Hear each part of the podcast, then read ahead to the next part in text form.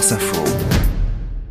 Un degré de conscience avec Emma Aziza, bonjour. Bonjour Laurent. Experte en hydrologie, docteur euh, à l'école de mines de Paris, et, vous nous parlez de l'adaptation de nos sociétés au bouleversement climatique. En l'occurrence, ce matin, vous nous emmenez au Brésil, qui vient d'adopter une loi.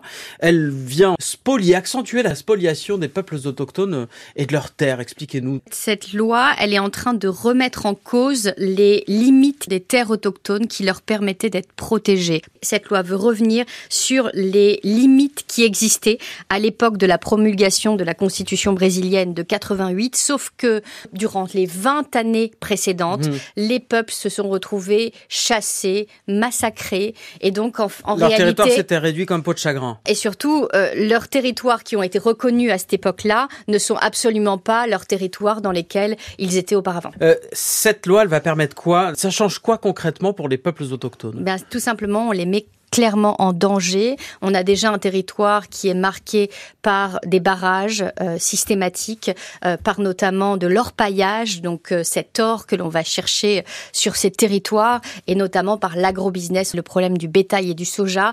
La déforestation risque d'être encore plus massive, alors qu'on avait cet espoir, grâce à l'arrivée de Lula, de protéger justement cet espace. Donc on voit à quel point les lobbies sont extrêmement présents. Hein. C'est 283 voix contre 155.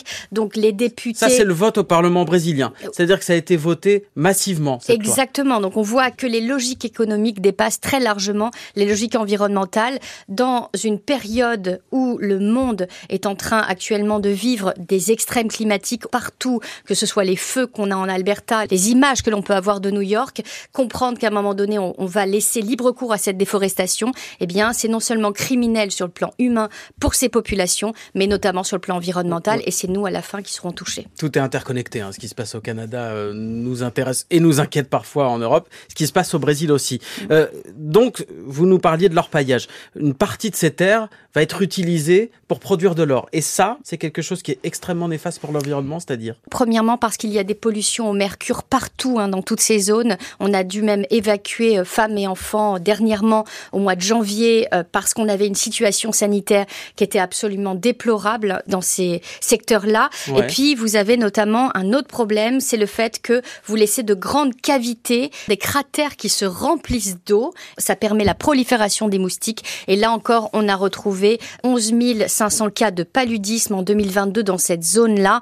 Et on a vraiment des, des, populations qui sont complètement décimées hmm. à cause de ces problèmes. Donc, désastre environnemental, c'est des questions de santé publique également. Exactement. Ils ont quelle solution, ces peuples autochtones? Alors, on espère qu'ils puissent avoir deux recours possibles déjà un prochain vote au Congrès et sur la, au niveau de la Cour suprême. Donc on espère que cela sera freiné. Malgré tout, on voit à quel point le poids des lobbies mm. est extrême hein, dans ces pays-là. Et donc, on voit qu'il va falloir maintenant essayer de réfléchir autrement, mettre en place des solutions et surtout des solutions peut-être à notre échelle pour qu'on essaye au moins nous, là où on habite, mm. de ne pas contribuer à ce qui se passe là-bas. Je parlais d'interconnexion. Ça veut dire que nous, euh, Français, euh, ceux qui nous écoutent, on peut faire des choses qui peuvent venir en aide aux, Brésiliens. J'ai rencontré euh, dernièrement euh, une chef euh, de tribu indienne amazonienne qui nous expliquait qu'il faut absolument arrêter d'acheter de l'or. Hmm. Tant qu'il y a un business, eh bien derrière, on va continuer à aller chercher de l'or.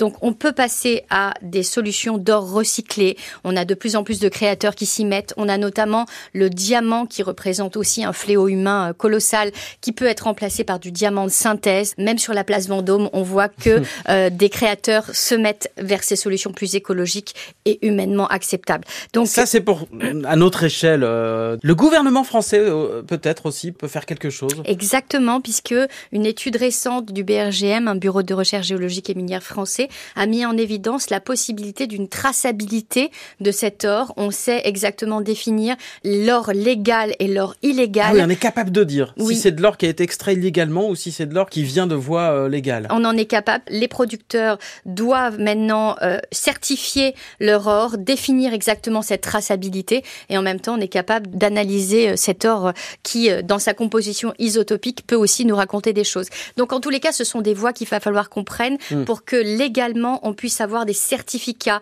qui nous permettent de comprendre à quel point on contribue ou pas à des systèmes dévastateurs sur le plan humain. Et surtout que l'orpaillage, c'est une question aussi française, hein, puisque c'est un fléau, l'orpaillage illégal, très présent en Guyane. Je rappelle que la Guyane, c'est frontalier du Brésil. Hein. Merci beaucoup Emma Aziza, experte en hydrologie, euh, spécialiste de l'adaptation de nos sociétés au bouleversement climatique.